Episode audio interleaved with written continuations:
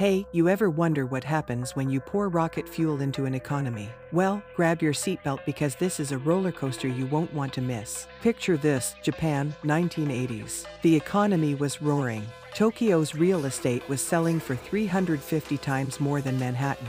Crazy, right? The Imperial Palace in Tokyo was worth as much as the entire state of California. But then, boom, the bubble burst. Interest rates soared, and Japan went into a three decade economic hangover. Fast forward to today, China's story sounds eerily similar. Blistering growth, skyscrapers popping up like mushrooms, and trade wars with the US. But here's where it gets interesting China's learning from Japan's mistakes. When their stock market bubble popped, Beijing acted swiftly, pumping in support measures and interest rate cuts. Still, the headlines today read like an eerie flashback China's slowing GDP, a housing market on the brink, and, yes, whispers of a Japan style recession.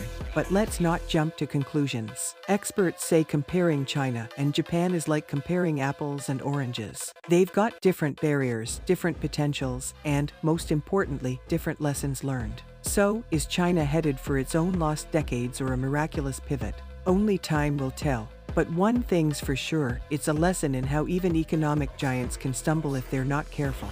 Buckle up, it's gonna be a wild ride.